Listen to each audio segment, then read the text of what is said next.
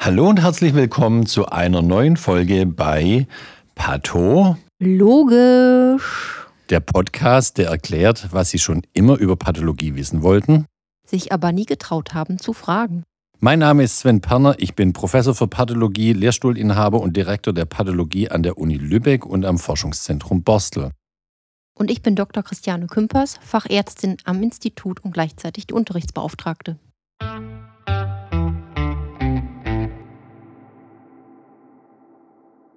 Liebe Charlotte, wir werden immer wieder gefragt von Zuhörern, was ist eigentlich Krebs? Und ich denke, es ist mal an der Zeit, das so ein bisschen jetzt hier aufzuklären. Ja, was ist Krebs und vor allen Dingen, wie äh, diagnostizieren wir den? Ähm, tatsächlich war es so, dass ich vor ein paar Tagen zu Hause war und meine alte Nachbarin, die mich noch von früher kennt, die inzwischen weiß, was ich beruflich mache, mich das auch gefragt hat und dann zu mir sagte, sag mal Christiane, wie ist das, wenn ihr jetzt so einen Tumor äh, anguckt oder Gewebe? Ist das dann so, dass ähm, die guten Zellen alle irgendwie grün sind und die bösen Zellen alle so rot leuchten, dass ihr die irgendwie so sehen könnt. Und da habe ich gesagt, nee, schön wäre schön wär's, wenn das, das so einfach wäre, dass die einen so farblich entgegenleuchten. Ähm, so ist es nicht. Und dann habe ich ihr das auch so ein bisschen erklärt und dann können wir das mal auch so besprechen heute. Genau, und ich glaube, das ist mal ganz wichtig, hier auch mal ein bisschen ähm, Licht reinzubringen. Du hast schon gesagt, äh, so ein Tumor. Mhm. Ein Tumor ist ja einfach mal nichts anderes als eine Schwellung im Körper. Mhm. Das heißt noch gar nicht, ob das ein gutartiger Tumor ist oder ein bösartiger Tumor. Nämlich die bösartigen Tumor werden im Volksmund ja auch Krebs genannt. Aber wir müssen ja als erstes immer erstmal unterscheiden, liegt ein gutartiger Tumor vor oder ein bösartiger Tumor vor. Und was sind denn so die großen Unterschiede zwischen einem äh, äh, gutartigen und einem bösartigen Tumor? Mhm. Möchtest du dazu was sagen? Genau. Also ganz generell kann man mal sagen, ähm, dass ein gutartiger Tumor generell eher langsam wächst und eher verdrängend wächst. Das heißt, der wächst so vor sich hin und die Nachbarorgane werden eher von dem so ein bisschen platt gedrückt, ja, wenn, man, wenn man so möchte. Wohingegen jetzt ein bösartiger Tumor schnell wächst ähm, und dementsprechend bei den Nachbarorganen eher ein infiltratives Wachstum zeigt, praktisch also in andere Organe hinein wächst. Und dementsprechend ähm, hat, ist ein gutartiger Tumor häufig auch kapselartig begrenzt. Und so ein bösartiger hat dagegen dann so ein unscharfes Wachstum äh, und zerstört das umgebende Gewebe. Genau. Mhm.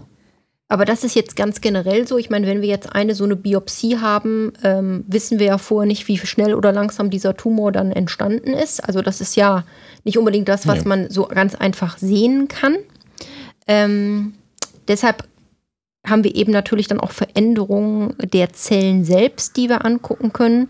Und da ist es eben so, dass man, und vorweg gesagt, das ist natürlich jetzt das Wichtigste, man muss erst mal wissen, in welchem Organ ist man, also was guckt man sich gerade für Zellen an und wie sieht dieses Gewebe im Normalzustand aus. Mhm. Weil man erst durch den Vergleich tatsächlich sagen kann, äh, welche Zellen da sozusagen verändert sind. Genau. Sonst sieht man den Wald vor lauter Bäumen tatsächlich nicht, wenn man gar nicht weiß, was normal ist und was eben dann im Vergleich dazu nicht normal ist. Und das ist das, was ich auch immer den Medizinstudierenden am Anfang von den Patho-Vorlesungen erzähle. Äh, Patho ist relativ einfach. Man muss nur wissen, wie es normal aussieht. Und wenn es nicht mehr normal aussieht, dann ist es pathologisch verändert. Aber zurück zu dieser Unterscheidung maligner Tumor, also bösartiger Tumor und gutartiger Tumor. Der gutartige Tumor, der äh, sehen die Tumorzellen eher so aus wie das Ursprungsgewebe und beim bösartigen Tumor sieht man deutlich mehr Zellveränderung, Zellatypien nennen wir das äh, und äh, auch so Kernteilungsfiguren, nämlich Zellen können sich auch teilen, sieht man da äh, deutlich mehr. Und wie beim, äh, beim benignen Tumor sehen die Zellen schon noch sehr ähnlich dem Normalgewebe, aus dem sie entstammen, aus. Genau. Und ähm, von dem, was du auch schon gesagt hast, mit dieser Unterscheidung äh, bösartiger Tumor, der schnell wächst und infiltrativ wächst, während der gutartige Tumor langsam wächst und so kapselartig mehr verdrängt wächst, erklärt sich auch die, das klinische Erscheinungsbild. Nämlich so ein äh, gutartiger Tumor kann lang symptomlos sein, mhm. ähm, zeigt sich oft dann durch eine Kompression von Nachbarorganen oder dass er auf, auf äh, Blutgefäße, Arterien und Venen draufdrückt ähm, und dadurch seine Symptomatik macht. Und der bösartige Tumor, der zerstört eben das Nachbargewebe und ähm, weil er da in dieses hineinwächst und damit die Funktion der Nachbarorgane zerstört. Und damit erklärt sich auch die Prognose äh, ganz gut. Im Allgemeinen sind gutartige Tumoren sind gut heilbar, indem man sie einfach in der Regel mit dem Messer chirurgisch entfernt, während äh, bösartige Tumoren eine schlechtere Prognose haben und sich eben auch nicht immer komplett mit dem Messer chirurgisch entfernen lassen und deswegen zu Rezidiven kommen kann. Ja. Hm? Mhm.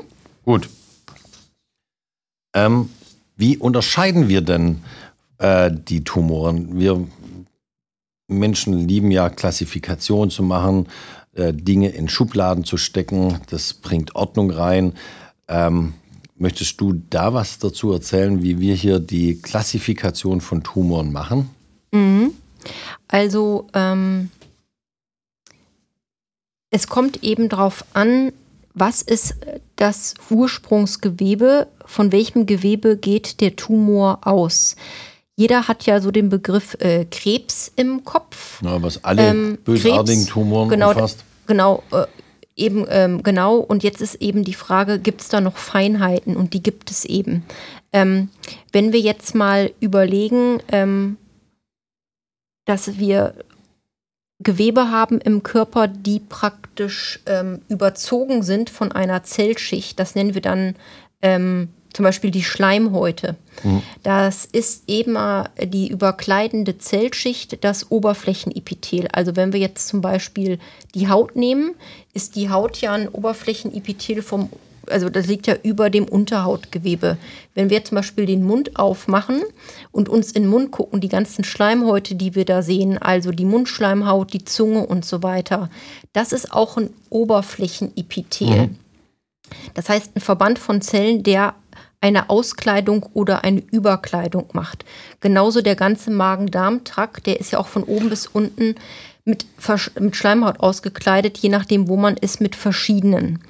Ähm, und das ist zum Beispiel ein anderes Gewebe als zum Beispiel Muskelgewebe. Da gibt es das nicht. Muskelgewebe ist zum Beispiel einfach Muskelgewebe, da gibt es nicht noch irgend so eine extra Überkleidung. Ähm, oder, es, oder zum Beispiel auch Fettgewebe oder so. Ja. Das ist auch nochmal anders. Und wenn wir jetzt bei diesen Schleimhäuten sind. Oder Häuten allgemein. Oder Häuten allgemein, genau das ist eben diese überkleidende Schicht, die nennt man auf schlau Epithel, Epi von äh, oben drauf, ja. ne, liegt Zellschicht, die oben drauf liegt. Und bösart, wenn die jetzt bösartig entarten, das nennt man dann Karzinom. Ja. Aber dazu möchte ich ergänzen, sind nicht nur Epithelien sind nicht nur in den Schleimhäuten und der oberflächlichen mhm. Haut, sondern auch unsere großen wichtigen Organe, angefangen von der Lunge, die Leber, Pankreas, die Nieren. Also Pankreas, Bauchspeicheldrüse. Genau, mhm. das sind alles aus Epithelien aufgebaute Organe. Und mhm. wenn daraus ein bösartiger Tumor entsteht, dann nennen wir das ein Karzinom. Genau. Genau.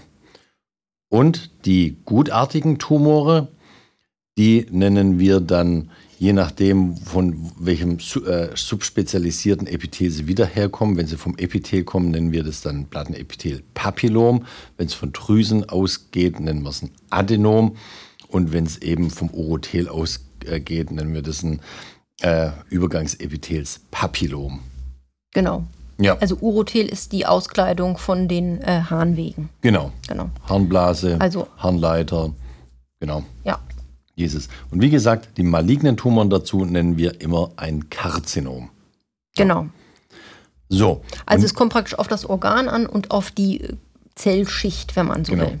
Ja. Und dann, du hast schon angesprochen, und das sind natürlich die allerhäufigsten äh, Krebsarten, die von den epithelialen äh, die epithelialen Ursprungs sind. Die mhm. Karzinome sind die häufigsten malignen Tumoren. Aber du hast ja schon gesagt, wir haben nicht nur epitheliales Gewebe im Körper, du hast gesagt, wir haben Fettgewebe, wir haben Muskulatur, da unterscheiden wir zwischen quergestreifter Muskulatur, also die Skelettmuskulatur, und glatte Muskulatur in den inneren Organen. Wir haben Bindegewebe, wir haben Knorpel und wir haben Knochen im Körper. Mhm.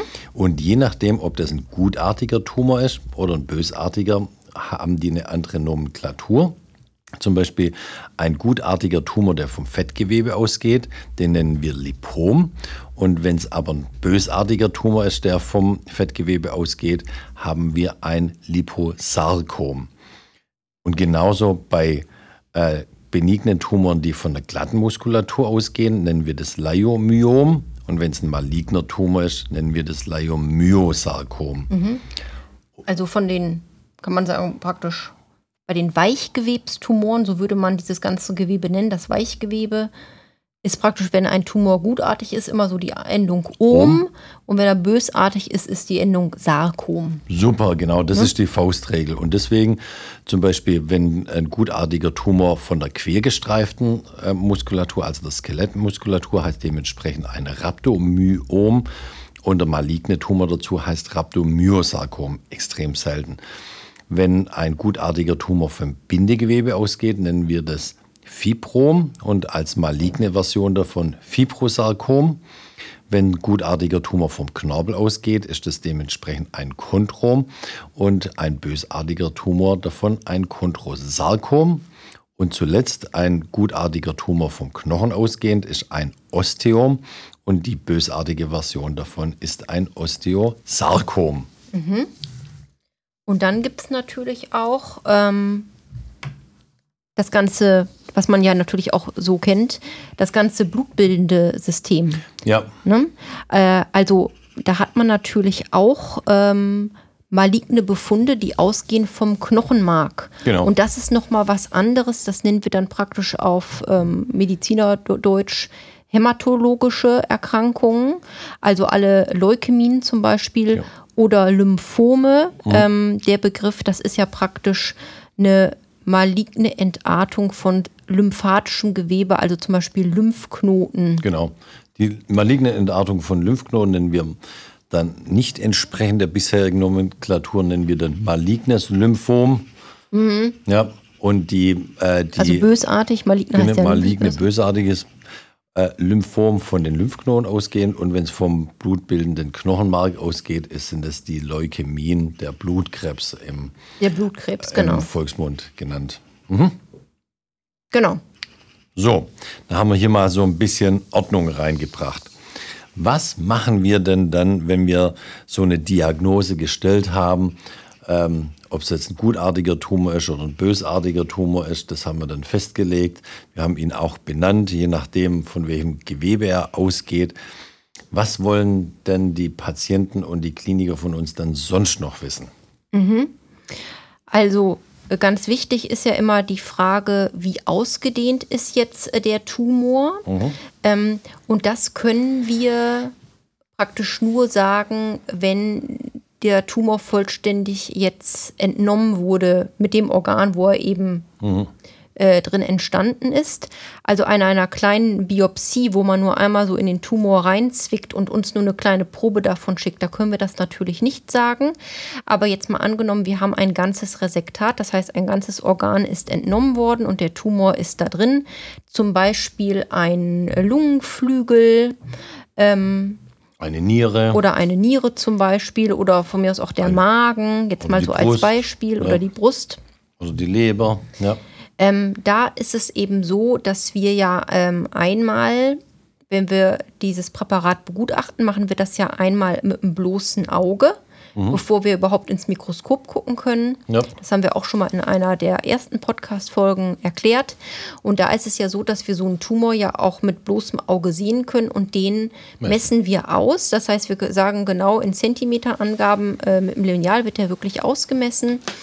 Ähm, beziehungsweise wenn es sich um ein Organ handelt, also um ein Hohlorgan, ich sage zum Beispiel mal als Beispiel der Darm, mhm. da ist es wichtig, wie tief wächst dieser Tumor in das Gewebe rein. Jetzt gibt es ja da im Darm verschiedene Wandschichten. Mhm. Ähm, und da ist eben die Frage, wie weit von der Schleimhaut aus, wo der Tumor ja entstanden ist, wenn es ein Karzinom ist, wie weit wächst der dann in das Gewebe, in die Tiefe. Ja. Da ist es also nicht so wichtig, wie groß der im Endeffekt ist, sondern wie weit der in das Gewebe hinein wächst. Und diese äh, verschiedenen Schichten eines Hohlorgans, die erkennen wir nämlich auch unter dem Mikroskop und können dann nämlich schön sagen, bis in welche äh, Schicht des jeweiligen Hohlorgans so ein Tumor reinwächst. Mhm. Daran macht sich die Ausdehnung äh, die T-Klassifikation fest. Und bei den soliden Organen, wie zum Beispiel Lunge, äh, eine Brustdrüse oder eine Niere oder der Leber, äh, wo es keine Wand, eigentlichen Wandschichten gibt, dann messen wir das, wie du das gesagt hast, wirklich äh, mit bloßem Auge unter Zuhilfenahme eines Lineals aus. Genau. Da gibt es dann verschiedene Grenzwerte und je weiter ausgedehnt, umso schlechter ist das für den Patienten im Endeffekt. Genau. Du hast jetzt eben schon einen Begriff äh, genannt. Das T-Stadium machen wir daran fest. Das müssen wir vielleicht jetzt einmal ähm, mhm. vorwegnehmen. Später, wenn wir einen Befund machen, ist bei uns oder für die klinischen Kollegen und natürlich dann auch für den Patienten wesentlich, was wir für ein TNM-Stadium angeben. Äh, T steht dabei für den Tumor. Ähm, und da kommen verschiedene Zahlen jetzt hinter von 1 bis 4.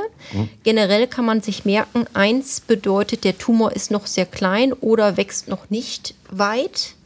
Und 4 ist sozusagen dann das Schlimmste, was man haben kann. Also der Tumor ist sehr groß oder wächst zum Beispiel schon in Nachbarorgane rein. Und so sind praktisch 1, 2, 3, 4 gestaffelt, je nach Größe und Infiltrationstiefe. Wieder so unsere Schubladen, wo wir anhand von bestimmten Grenzen die Größe in verschiedene Schubladen stecken. Ja. Genau. Und dann geht es bei der äh, Klassifikation weiter mit dem N. N steht in dem Fall für Nodus. Also Nodus ist der Knoten und damit sind die Lymphknoten genau. gemeint. Und da ist es so, dass wenn wir ein Präparat bekommen, ich sage jetzt nochmal das Beispiel ähm, ein, ein Stück vom Darm, mhm. Da ist im Fettgewebe, kommt, das wird mitentnommen, was sowieso an der Darmwand dranhängt. Und da wohn, sind eben einfach regulär die Lymphknoten drin. Und die sind sozusagen dann ja automatisch mitentnommen worden. Und da ist es eben so, dass wir da das ganze Fettgewebe durchtasten und äh, nach allen Lymphknoten und die auch alle einbetten und angucken. Und dann können wir später eben sagen, wie viele Lymphknoten sind jetzt in dem Präparat mhm. drin und wie viele davon sind tumorfrei und wie viele sind eben befallen vom Tumor. Da kann man das also angeben und dann gibt es daraus eben dann das N-Stadium.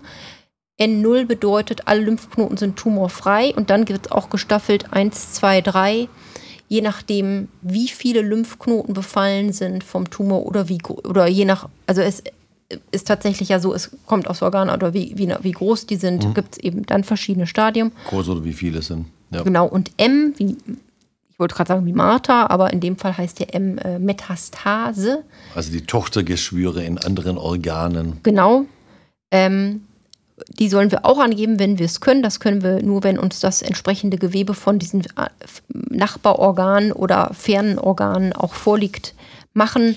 Also wenn wir zum Beispiel ein Stück Darm haben mit einem Karzinom drin, also einem bösartigen Tumor und zusätzlich eine ähm, Tochtergeschwulst in der Leber, können wir dazu dann auch Stellung nehmen zu diesem M-Status. Ja, wunderbar. Und dann äh, machen wir den Befund und geben eben das TNM-Stadium an. Und dann wissen die klinischen Kollegen dann äh, dadurch, wie sie praktisch weiter verfahren können. Theoretisch kann es sein, dass mit der Operation alles dann in Ordnung ist ähm, oder der Patient, die Patientin braucht noch Folgebehandlung. Genau, zum Beispiel eine Chemotherapie oder sonstiges. Eine Bestrahlung kann noch sein. Das hängt genau davon ab, was wir nämlich den Klinikern und den Patienten übermitteln. Ach genau, und da muss ich auch gerade sagen, wesentlich natürlich dazu ist immer auch immer die natürlich die Frage, ist der Tumor vollständig entfernt worden? Und da ist es natürlich so, dass wir dann bei dem Gewebe die Ränder natürlich dann untersuchen und dann dazu Stellung nehmen können. Genau, ob es komplett entfernt wurde mhm. oder nicht. Was machen wir noch? Was können wir noch aus dem Gewebe rausholen, was uns überstellt wurde? Ähm, die Differenzierung, wie gut oder wie schlecht die Tumorzellen differenziert sind, das wollen die Kliniker auch noch wissen. Da geht es dann darum, wie ähnlich sehen die Tumorzellen noch dem Normalgewebe aus. Und da gibt es dann auch wieder Kategorien, die in Zahlen äh, äh, kategorisiert sind. G1, G2, G3, G4 auch noch. Und wenn wir G1 angeben, dann heißt es, die ist noch gut differenziert. Also die Tumorzellen sehen dem normalen, dem Wachstum der normalen Zelle, aus der die Tumorzelle hervorgegangen ist, sehr ähnlich. Und je höher die Zahl geht, umso schlechter sind sie differenziert und umso aggressiver in der Regel der Tumor und umso schlechter für den Patienten. Mhm. Was holen wir noch raus aus der äh, nach der einfachen Diagnose, also einfachen Diagnose, einfach ist manchmal nicht, aber nach der Diagnose, äh, ob Krebs vorliegt oder kein Krebs vorliegt und wenn Krebs vorliegt, das TNM-Stadium, das Grading. Ähm, was können wir dann noch rausholen? Prognosefaktoren mhm. ansprechen auf, ob eine spezifische Therapie anspricht, ähm, können wir daraufhin untersuchen da gibt es immunhistochemische Marker, da gibt es molekularpathologische Untersuchungen. Aber das ist etwas, da würde ich sagen, das machen wir mal in einer in separaten Folge wahrscheinlich. Was ne? ich heute aber noch ganz kurz besprechen würde, ähm, wäre nochmal die Metastasierung. Nämlich, das ist was, auch was ganz Interessantes. Ähm, nämlich so Tumoren können auf unterschiedliche Art und Weise metastasieren. Charlotte, möchtest du was zur Ausbildung von den Metastasen, also der Ausbildung von Tochtergeschwüren in andere Organe hinein erzählen, wie, mhm. wie das passieren kann, wie man sich das vorstellen kann? Ja, also ähm, da gibt es praktisch verschiedene Möglichkeiten. In einem äh, Gewebe ist es ja so, dass man immer Blutgefäße hat, logischerweise, weil ja ein Gewebe immer durchblutet ist. Ähm, und genauso haben wir aber auch immer Lymphbahnen mhm. ähm, da, die ja im Grunde äh, immer zu, angeschlossen sind an äh, Lymphknoten, beziehungsweise besser gesagt, Lymphknoten sind angeschlossen an die Lymphbahn, also die drainieren die ja. Mhm. Ähm, und es ist einfach so, kann man sich, denke ich, relativ logisch auch vorstellen, dass wenn jetzt solche Tumorzellen jetzt anfangen im Gewebe ähm, zu wachsen und sich darin auszudehnen, dass die hin und wieder auch dann natürlich Kontakt kriegen zu diesen Gefäßen mhm. und dann verschleppen sich Tumorzellen in den Gefäßen und sobald also Gefäße, Blutgefäße wie auch Lymphgefäße. Blut- und Lymphgefäße ja. genau. Und dann kann es eben sein, dass wenn dann die Tumorzellen nicht mehr so fix im Gewebe sind und sich da so lokal an Ort und Stelle ausdehnen, sondern in dem Moment sind sie ja sozusagen im Blut und in der Lymphe drin und können dann natürlich einfach verschleppt werden. Mhm. Ähm, weil da fließt ja die ganze Zeit äh, ne, die Zellen durch den ganzen Körper, wie so eine ähm, wie so, als würde man praktisch äh, Zugang kriegen äh, zu einer Autobahn und wird Anhalter spielen und setzt sich in ein Auto und fährt dann los und kommt in einer anderen Stadt an und vorher hat man praktisch irgendwo nur am Wegesrand darum gelungert. Oder wenn, so wenn man eine Flasche in einen Fluss reinwirft, zack, bam, ja. und wird weggetragen. Genau. genau. und landet halt irgendwo. Und so genau. können sich ähm, die Tumoren dann ausdehnen. Ähm, und eben dadurch auch dann in andere Organe verschleppt werden. Ja, ja das ist praktisch so das, genau. wie man sich das vorstellen kann. Ja. Und das kann man theoretisch auch ähm, unter Mikroskop auch sehen, dass man dann wirklich die Gefäße sieht und dann aber auch sieht, sind jetzt nicht nur Blutzellen drin ähm, zum Beispiel oder Lymphe, sondern da sind jetzt auch die Tumorzellen drin. Genau. Das kann man also auch nachweisen. Und das ist auch kein gutes Zeichen für den Patienten, wenn wir das berichten. Nicht? Dann besteht schon die Möglichkeit, dass diese bösen Zellen dann in andere Organe hereingeschwemmt werden und da eben Tochtergeschwüre bilden und dann neue, ähm, neue Tumoren bilden. Ja. Mhm. Es gibt noch eine Möglichkeit, wie Tumoren sich weiter verbreiten können, ähm, und zwar über, den, über die Hohlräume, die wir im Körper haben.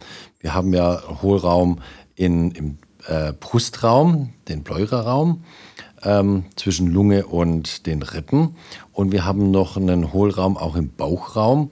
Und wir haben auch Hohlräume im zentralen Nervensystem. Mhm. Wenn die Tumoren Anschluss an diese Hohlräume bekommen, dann können sich über diese Hohlräume ähm, verbreiten und innerhalb des Hohlraums an eine ganz andere Ecke, äh, Ecke, gehen. Das ist dann so mein Bild mit der Flaschenpost, wenn man dann die Flasche nicht in einen Fluss reinwirft, sondern wenn man in einen großen Ozean reinwirft, da ist ja auch Bewegung drin mhm. und an einer anderen Stelle im Ozean dann Kommt sich niederleitet, wieder, wieder rauskommt und wird rausgefischt. So, auch so können sich Tumoren in den Hohlräumen ausbreiten. Genau.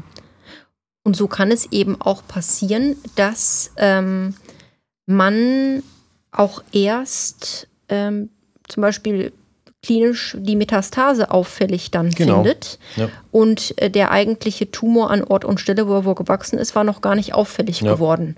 Das gibt es ähm, zum Beispiel auch, ne? Also was heißt gibt es auch? Es ist in der Regel auch so, dass wenn ein Mensch an seinem Tumorleiden verstirbt, mhm. dann stirbt er selten an am Primärtumor, sondern immer an der Ausbildung von Metastasen. Nämlich auch die Metastasen können wieder äh, anderes Gewebe zerstören, können Blut, größere Blutgefäße zerstören, wo es dann stark rausbluten kann.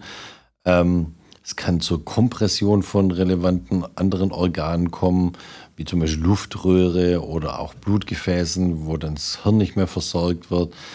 Ähm, und wenn sich wirklich viele Tumorzellen im Körper gebildet haben, ähm, dann kommt der Körper damit auch nicht mehr zurecht dann spricht man in dem Fall eben von der Tumorkachexie, also dieser Auszehrung des gesamten Körpers, ähm, weil einfach viel zu viele Tumorzellen sich im Körper bewegen und die normalen Organe gar nicht mehr richtig funktionieren können. Ja.